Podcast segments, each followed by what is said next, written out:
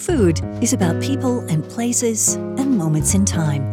This is a Cheftimony Snapshot with your host, Graham McLennan. Hello from a very comfy Airbnb in Sevilla. It is a beautiful sunny day out there, and I'm just thinking about stepping out to go in search of some breakfast pastries. But before doing that, I do want to tell you about some recent wonderful food experiences. I'm Graham, incidentally, and thank you for joining me here for Cheftimony. This is my podcast about food, and today is a quick, a really quick snapshot of southern Spain. And what an impossible task, right? I make absolutely no claim to capture a region or anything close to it in the few minutes that we will share together today. Southern Spain is just where I happen to be right now. And I'm just going to tell you about a couple of great meals I've had here because to me, they represent much of what is beautiful about this area. Okay, where to start? Well, first, let's start with place names. I opened this episode by telling you that I'm in Sevilla. Should I have said Seville? That would have been my more natural inclination, but Lately, I've been hearing Sevilla a lot more than Seville, so I went with that. Now, remember last week when I said that Cheftimony is not a points and miles podcast? Well, Cheftimony is not a language podcast either, but perhaps you can direct me to one that addresses this question What is the etiquette, or is there an etiquette, for pronouncing place names? I think I might raise eyebrows if I were to say Marbella instead of Marbella, for example, right? But but why do we feel the need to pronounce some place names within the language of the place and others not? Take France as an example. Again, I think I would raise eyebrows if I said lion instead of Lyon or nice instead of Nice. But nobody bats an eye when I say Paris and not Paris, or for that matter, France and not France. Milan, Milano, Rome, Roma, Tuscany, Florence, Naples, Venice, the same seems to be happening in Italia. Anyway, that's well beyond the bounds of this humble food podcast, but I am curious about the point. So if you can direct me to some reading or some listening where I can learn more, please do. All right, to the food now, and back to southern Spain. We left Barcelona a few days ago. Have a listen to the recent snack episode for thoughts on meals in that city. Short answer, they were really good. From Barcelona, we flew to Malaga, which was much more beautiful than I was expecting. It's a fantastic, or has a fantastic old town, some beautiful narrow streets, lots of shops, bustling tapas bars, beautiful weather, lots to recommend it. And in Malaga, we had some brilliant tapas. Mostly brilliant tapas was what we ate, really. One place in particular that I loved was Cortijo de Pepe. Now, Spanish speakers, please forgive me. I am just wading in here with pronunciation. This is a small tapas bar. It's jammed with people and energy, and the bar seats are fantastic. For cooks and chefs, you'll enjoy seeing their mise en place at the bar, protected by a glass cover that runs almost the full length of that bar. And behind that bar is a very simple wood fired grill made of brick, and onto that grill, go all sorts of delicious things. Principally for us, that was octopus and sausage. Everything is prepped really well, so service is just flash grill and then serve. That would be the sausage and the octopus. Cooked snails in tomato sauce are just waiting to go into a pan for a quick flash and then into your dish to slurp up with bread. It's magnificent. Our one fancier meal in Malaga was at El Mesón de Cervantes, and the standout dish there, honestly, was the veggie dish. This was porcini, or cep, or boletus, whatever you wish to call them, mushrooms, and they were served with grilled artichoke and asparagus. And that was really good. It was simple, hot, and delicious. From Malaga, my wife B and I said goodbye to our very good friend Stu, who had been in town for a few days, and we picked up a rental car and headed for the coast. The drive came with the usual anxiety for me of driving in incredibly narrow streets and narrow parkades and narrow alleys and narrow everywhere in Europe, it seems. We stopped at Marbella very briefly. Now, I did not give it anything like a fair chance, but it was not my favorite spot. It could be for many, particularly if you like the beach. I do not like the beach. So, we had a serviceable lunch overlooking the beach and then we returned to the car for the drive south and west to Cadiz. Cadiz? Cadiz? I'm going to go with Cadiz. Now, Cadiz is interesting, one of the oldest continuously inhabited cities in Europe. We had heard mixed reviews, I'll say, before we went, including one that commented that it was a bit dirty. And while it wasn't as polished or as marble y as uh, Malaga, it was fantastic. We we only stayed one night, but that night was November 1st, which I learned is All Saints' Day, the day after Halloween.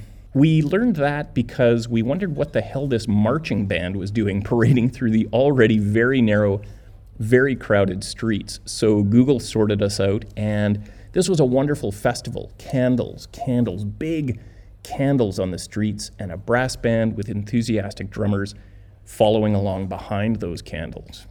We watched the band move very slowly through the streets in the late afternoon, and then we went for a walk along the seawall at sunset, which was spectacular. It's probably worth a visit on its own, the sunset.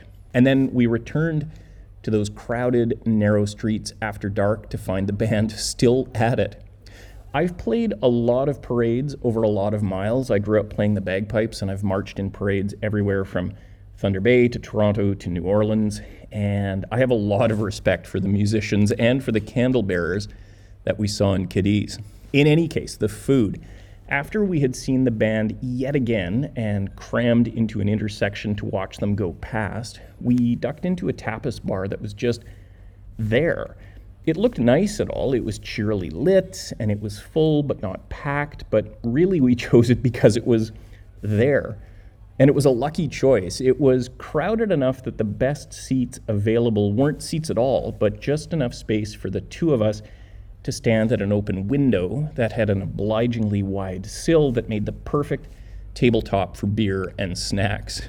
My wife speaks pretty good Spanish, so she did the most of the chatting with the bartender, who was one of the most high energy, friendly, loud, straight out of central casting for a boisterous tapas bar bartender that I have ever seen. I mean to say, she was awesome.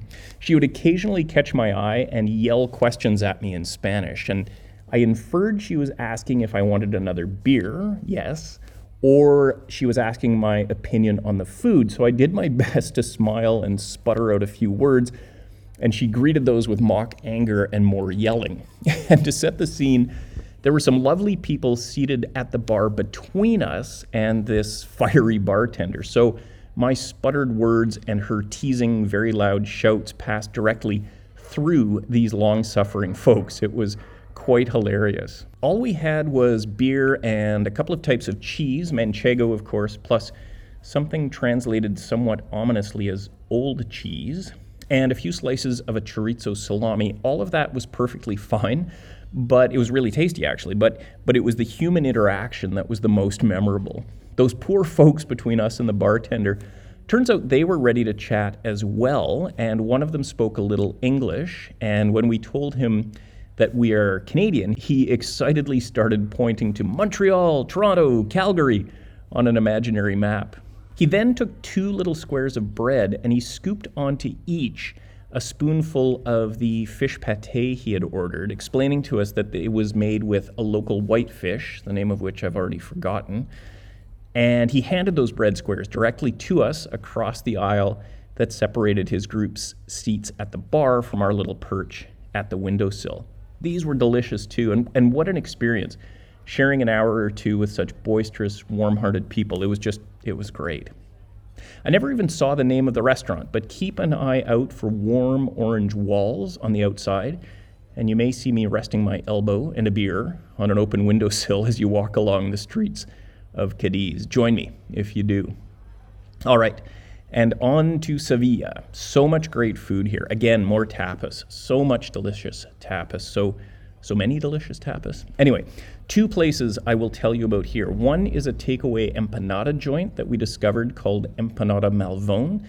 They look to be a chain with locations all across Spain uh, doing Argentinian empanadas. Uh, it's takeaway or eat in standing up only.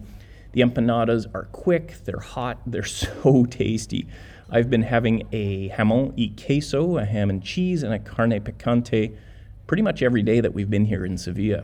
They're wonderful to grab and go. So that's one place. And the second place is where we had dinner last night.